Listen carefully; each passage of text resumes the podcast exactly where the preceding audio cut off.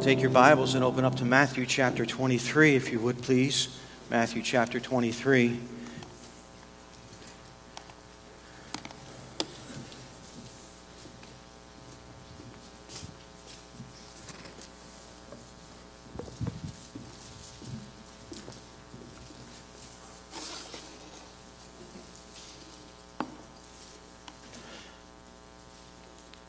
Going to take a look and read verses 1 through 24 this, this evening. the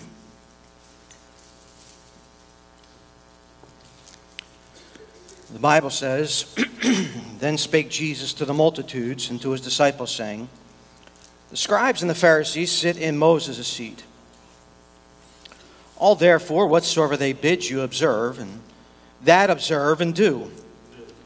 But do not ye after their works, for they say, and do not. For they bind heavy burdens and grievous to be borne, and they lay them on men's shoulders, but they themselves will not move. Uh, they themselves will not move with them one of their fingers. But all their works they do for to be seen of men. They make broad their phylacteries and enlarge the border of their garments, and love the uppermost rooms at the feast and the chief seats in the synagogues, and greetings in the markets, and to be called of men, Rabbi, Rabbi, but be not ye called Rabbi, for one is your master, even Christ, and all ye are brethren. And call no man your father upon the earth, for one is your Father which is in heaven. Neither be ye called masters, for one is your master, even Christ. But he that is greatest among you shall be your servant, and whosoever shall exalt himself shall be abased. And he shall humble and, and he that shall humble himself shall be exalted. But woe unto you, scribes and Pharisees, hypocrites! For ye shut up the kingdom of heaven against men, for ye neither go in yourselves, neither suffer ye them that are entering to go in. Woe unto you, scribes and Pharisees, hypocrites! For ye devour widows' houses, and for a pretense make long prayers. Therefore ye shall receive the greater damnation. Woe unto you, scribes and Pharisees, hypocrites! For ye compass sea and land to make one proselyte, and when he is made, ye make him twofold more the children of hell than yourselves. Woe unto you, ye blind guides, which say, Whosoever shall swear by the temple is nothing, but whosoever shall swear by the gold of the temple is a debtor. Ye fools and blind, for whether is greater, the gold or the temple that sanctifieth the gold?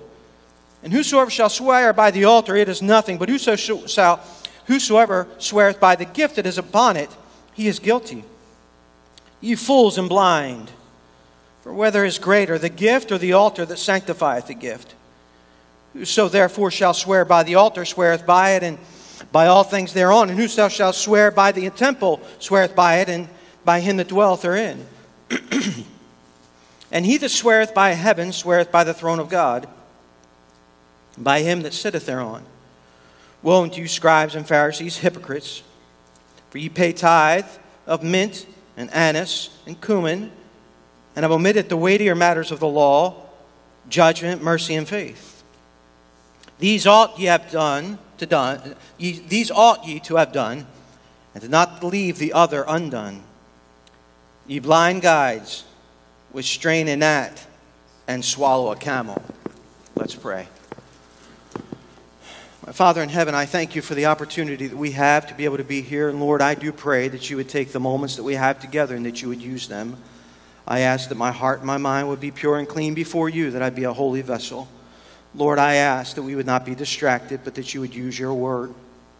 I pray, Lord, that as your word goes forth, that it would touch our hearts and help us to see areas of our lives that need to be changed. We ask you for it. In thy name we pray. Amen. Thank you. You may be seated. I've entitled the message Playing Christianity. I watched this afternoon a little bit of, of football. They were playing a game. That's all that it is. It's just a bunch of guys that are well overpaid playing a game, really. Um, you know, I, I, yesterday I watched some college football. And, um, and again, there's some young men that are just playing a game. Uh, might have watched the World Series. Men up there with a ball and a bat that little kids will go outside and play for nothing. These guys were just playing a game. There's nothing wrong with watching these professional athletes and even college athletes play a game. It's okay. It's just a game. It's not life or death. It's just a game. Whether you watch it or not doesn't really matter. It's not going to affect your life that much. But it's really interesting when a star player does something wrong or violates some, some league rule or whatever. It's all over the news, and so many people get disappointed. Oh, that was my favorite athlete, or whatever the case may be. But when you think about it, it's just a game. The sad reality is that there are a lot of Christians that are just playing the game. And just like many people, millions upon millions of people here very shortly will watch the Super Bowl uh, here shortly in a couple months. Aren't you glad we changed the times of the service to 5 p.m. for those who are sports fans? Just kidding, man. You can lighten up a little bit. I mean, come on. You know, it's not. I was just kidding. You know, it's no big deal. All right. Um, there'll be millions of people that watch that, and there's nothing wrong with that. And they'll have their eyes glued to that, and even some young people will look and they'll lift up some of those players.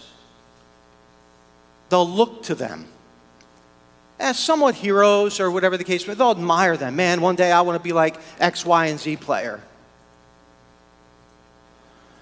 And when they fall, there's some hurt. I remember when uh, I, I always wanted to see Tiger Woods break all the records, you know, and I was pulling for him, and then he had he crashed and burned, though he seems to be turning his life around, and I hope that's the case. I really do. But really, when that happens, it didn't destroy my life. You know, it didn't, I just, man, that's really sad. I'm sorry for those kids. I'm sorry for that family, blah, blah, blah. But just like we watch those athletes, and we expect, there's been so many times that we expect people that are out in front of others to present themselves a certain way and to act a certain way. We've called them, you're leaders, you can't, you shouldn't do this. Whether that's right or wrong, I'm not here to debate that. But the point is, when they fall, it really doesn't affect our lives too much. But the problem is, just like we watch sports or you watch whatever you want to watch and you hold somebody in high regard, just like that happens, there are people in the church that are watching us. They're looking at us. You say, well, Pastor, that's not right. They should be looking at Christ. Yeah, but Paul did say, follow me as I follow Christ. And we're supposed to be good examples. The Bible tells us that. And there are young people here, and there are other young Christians here, and there, there are other people here that are watching us as we live out Christianity. And if we're just playing the game and then we fall, guess what? It can destroy someone's life. You say, well, Pastor, it shouldn't be that way. You're right, it shouldn't be that way. But people are still watching us. It's one thing if a church member falls into sin, that affects some people in the church. It's another thing, maybe if a deacon falls into sin, that affects more people in the church. But maybe you've been a part of a church where the pastor has fallen into gross sin. That affects the whole church. See, when we just play Christianity, we have all these rules and regulations set up and not the righteousness of God in our life. When we're not living the right way and we're just playing the game of Christianity,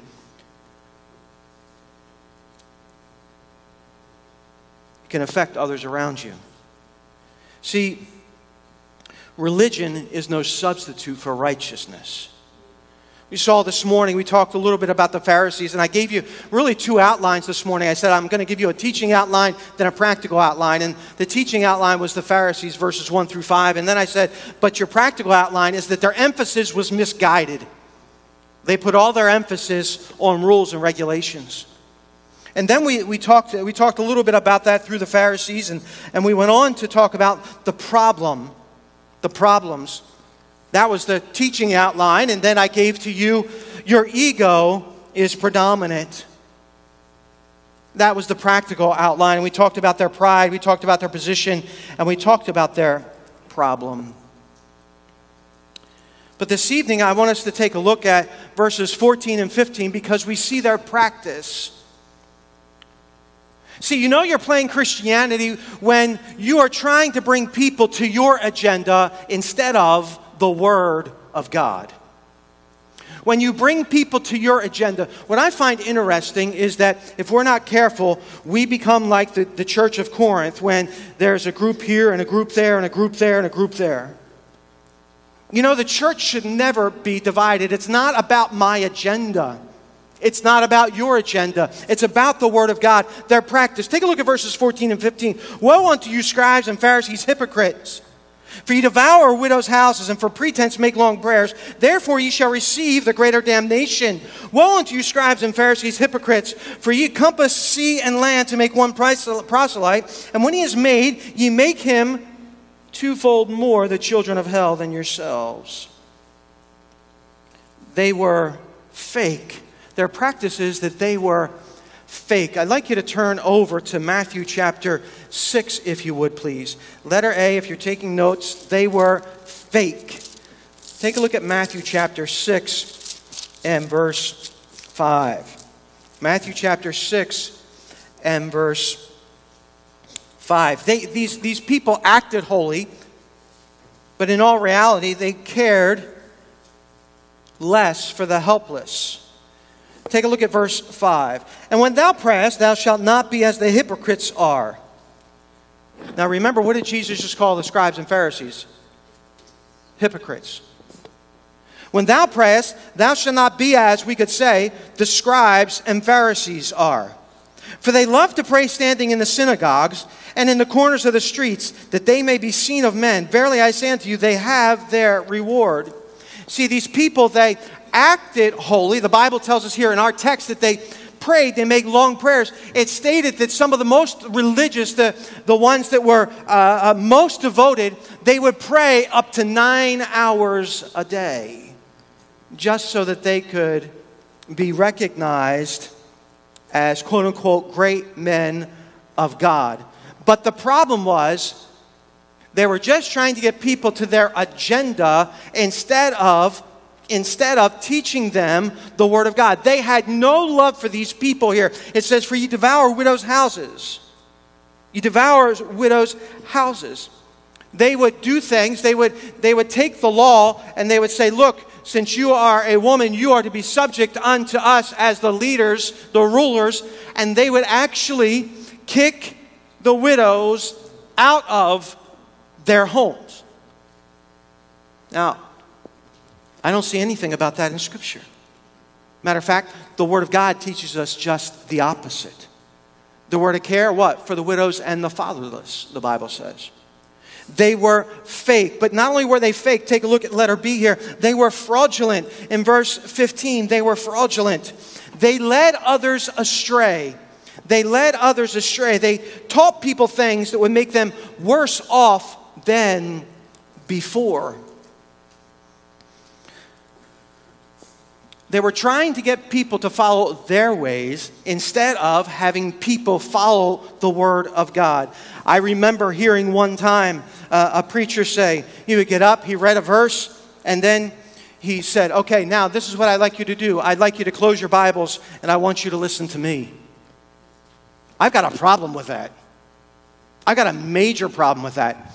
I didn't come to listen to you, I came to hear what the Word of God has to say. If I mentioned his name, most of you in this room would know this individual. And I'm thinking to myself, now, wait a second. I'm not here to become a disciple of you, sir. I'm here to become a disciple of Christ. But this is exactly what the Pharisees were doing. They were going around trying to make disciples of themselves. And many times when we're, we are playing Christianity, we're trying to get people to our agenda. We're trying to get people to our side. We're trying to get people to see things the way that we see them. Look, it's not about the way I see things and it's about the way you see things. It's about what the Word of God has to say. Because look, we all come and we all see things from different paradigms. And we all come from different backgrounds. And so all of us come into the Christian life with baggage. All of us do.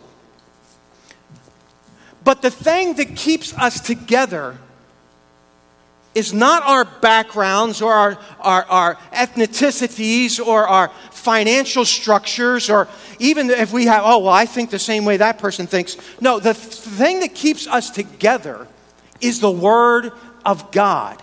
That's how we can see things the right way. So when the Bible says something, we can say, wait a second. I know I'm coming at it from this vantage point. You're coming at it from this, this other vantage point. But look, this is what the Bible has to say. And if we're not careful, what we want to do when we're playing Christianity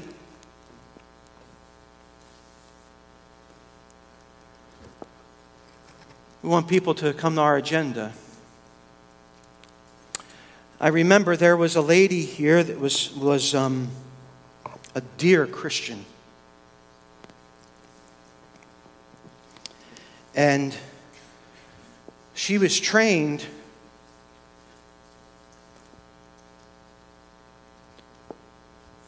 in a way that, that was, I'll put it to you this way, that had great reverence. Let me put it to you, that had great reverence for the Lord's Day.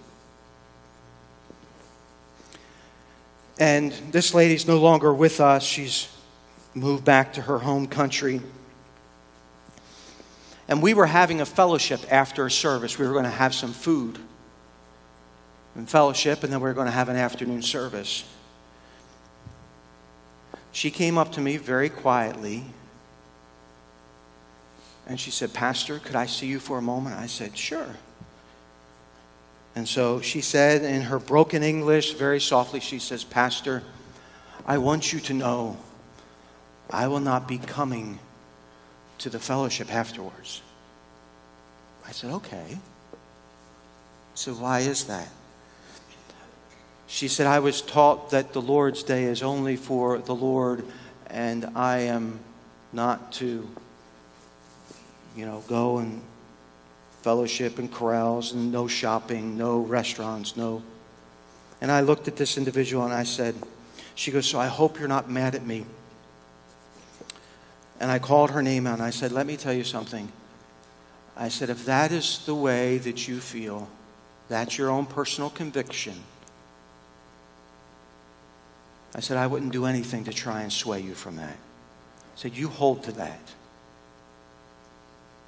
say, why are you telling us this? Because she didn't go around trying to make proselytes of her own personal conviction. That's a personal conviction. And what happened, what happens so many times is we try and make people proselytes of our own personal convictions. That's exactly what these these Pharisees were doing. See, let me put it to you this way unless it's taught in Scripture, then it should not become binding upon anyone to ensure that they're a good Christian. See, the standard by which, by which every Christian is to live is the Word of God. What does the Bible have to say? Take a look. Not only do we see that they try to bring people to their agenda. But what happens is, number four, their perversion. Their perversion. You twist Scripture to fit your agenda. You twist Scripture. That's the practical side of it. The, the teaching outline is their perversion. The practical side is you twist Scripture to fit your agenda. I'm not going to read it for lack of time, but we find this in verses 16 through 24. But the first thing that we find is the lie. The lie. In verses 16 through 22, what these men would do is they would twist scripture in order to fit their situation. Folks, the people of God are to represent God, and God is a God of truth. The Bible says in, in Titus 1 2, in hope of eternal life, which God that cannot lie promised before the world began. These men were supposed to be representing God. Us as believers, we're to be representing God. And since God is a God of truth, then we should be a people of truth. Hebrews 6:18 says that by two immutable things, which it is impossible, it is impossible for God to lie, we might have a strong consolation who have pledged for refuge to lay hold upon the hope that is set before us. And since God cannot lie, we as his representatives should not lie. We shouldn't try and twist scripture to fit our situation. Now, now you might think that I'm crazy.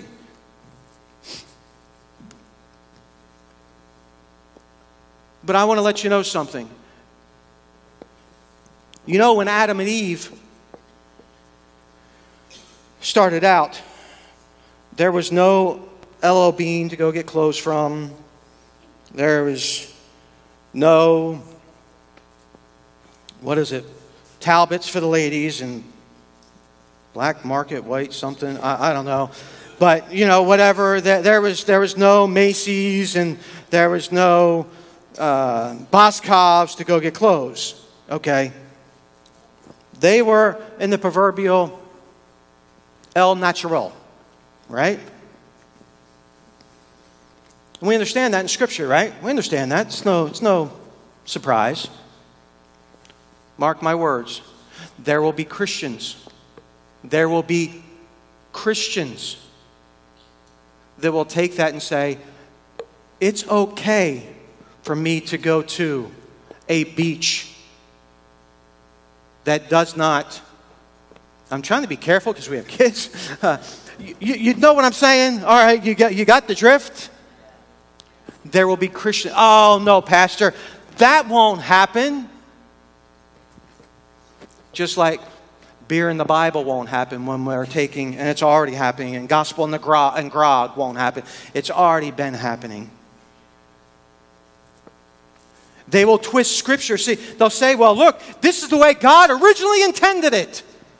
Yeah, He did in a perfect world, but man ruined it.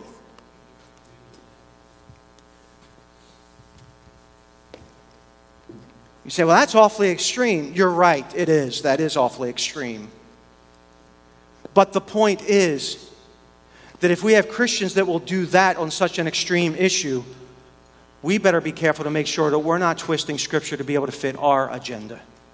See, you can make, you can, you can make Scripture say whatever you want it to say if you take it out of context. You can make it say whatever you want it to say. You could say, Jesus said, hate your mom and dad. Did he say that?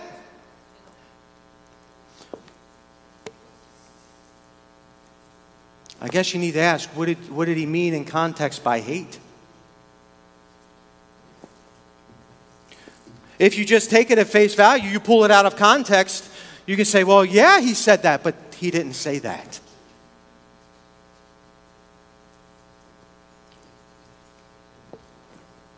Because then you've got a problem over in Ephesians where it says, Honor thy mother and thy father. See, and these men, what they would do is they would, tri- they would, they would twist scripture. And when you do that, you're deceiving one. See, they justified lying without punishment. That's what it means to swear by the temple. When they were saying, if you swear by the temple, or you swear by the gold of the temple. Or you swear by the altar, or you swear by the sacrifice on the altar. That's what they're saying. They're saying if you just swear by the temple, then you can lie. You can lie to, uh, without being punished. But if you swear by the gold of the temple, then that's you, you're committed to it. Or if you swear by the altar, then and you lie and you need to get out of a situation, you can lie to get out of it and there's no punishment. But if you swear by the sacrifice, then you're held to it. And Jesus says, wait a second. What purified that gold? Was it the temple or the gold that was in it? No, it was the temple. And Jesus says, wait a second, what purifies the sacrifice? Is it the sacrifice pure in of itself? No. What purifies? It was the altar. And so Jesus says, basically, he says, there is no area for us to be able to twist and to lie to, to justify our position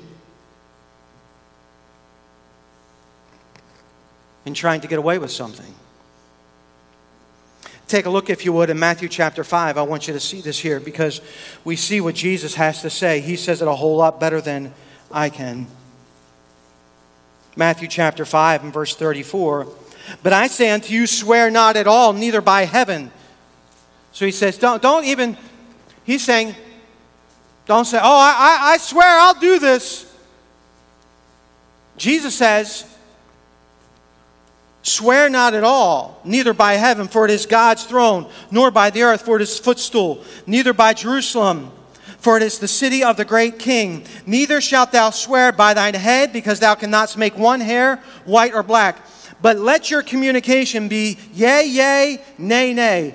For whatsoever is more than these cometh of evil. You know what Jesus says? He says, Let your word be your word. Be a person of your word. And I would say to you in this context, not only be a person of your word, but be a person of the word. Don't try and twist scripture to fit your agenda. And we see this letter B, verses 23 and 24. Letter B, the reversal. The reversal. Unto you scribes and Pharisees, hypocrites, for ye pay tithe of mint and anise and cumin, and have omitted the weightier matters of the law, judgment, mercy, and faith. These ought ye have Ye, these ought ye to have done, and not to leave the other undone. Ye blind guides, which strain at a gnat and swallow a camel. You want to know when you're playing Christianity? Here you go. I can sum up this last, this last point like this You make mountains out of molehills. You make mountains out of molehills. You take that which is least important, make it most important. That which is most important, make it least important. That's exactly what there, was the reversal. It was the reversal. Why do you think that the, the, the, the Pharisees and the Sadducees and the scribes hated Jesus so much? Because they were turning, they were, he was turning their religion upside down. He was teaching them the true way. And when we play Christianity, we make the minor things the majors, and we take the majors and make it the minor. it's easy for us to take a look at this portion of Scripture and be able to say, man, look at those Pharisees, look at the way that they acted. But I think if we're not careful, we can become just like them. We make the minor things the majors instead of making the major things the majors.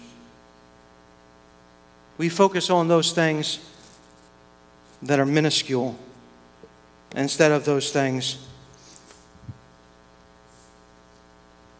that should be enlarged, that should help us grow. See, I, I, I don't, I can't speak for you, but as your pastor, I can say this. I want a church. I, I want a church. And I'm not talking about the building, I'm talking about the family here, the people here, that, that doesn't play Christianity. I want a church that's authentic. And sometimes that means having hard conversations. Sometimes that means approaching a brother or sister in Christ in love. Sometimes that means sharing our burdens and our heartaches. But see, the Pharisees, they always wanted to look good on the inside and they didn't want to let anybody else, uh, they wanted to look good on the outside, not let anybody on the inside. And too many times, folks, we play Christianity because we always look good on the outside.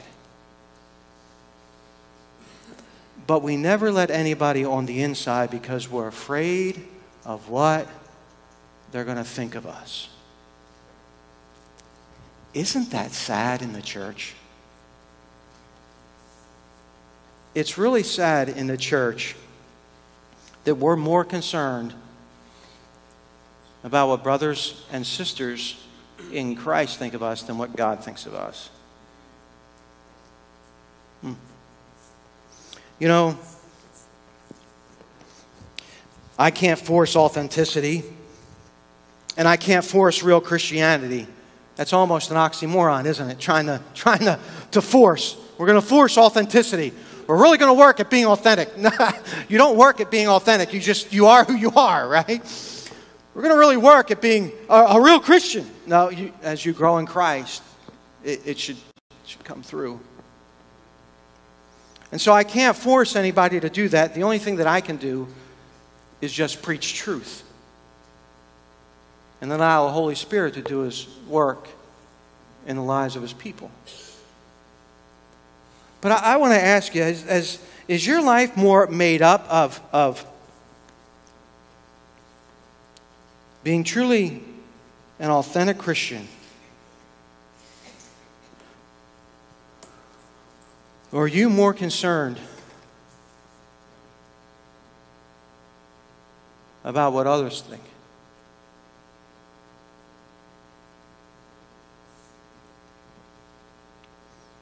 Because if it's always about having everything right on the outside, you're never going to get what you need for the inside. What I mean by that is nobody's going to be able to minister to you to be able to help you. See, it was the Pharisees' pride that kept them from a relationship with Christ. You know, as pastor, I've had many people come to me that are either new Christians or, or struggling Christians. Many people come to me and say, Pastor, every time I come to this church, everybody always has a smile on their face and they seem like their life is all together. and I usually crack a half of a smile and I say, I know. I said, but let me tell you something. Everybody in our church is broken. Everybody. We're all broken. I said, We're just glad to be able to see one another. We're glad to be able to worship together. But if you think that none of these people have any problems, they're just like everybody else. And the reason that they can have a smile on their face is because they know that even if their heart is breaking on the inside, they know that there's a God in heaven they know that there's a God in heaven that can be able to help them through. The Pharisees, they would have rather done religion, Christianity, I use that very broadly, their own way. And the majority of them, they died and went to hell.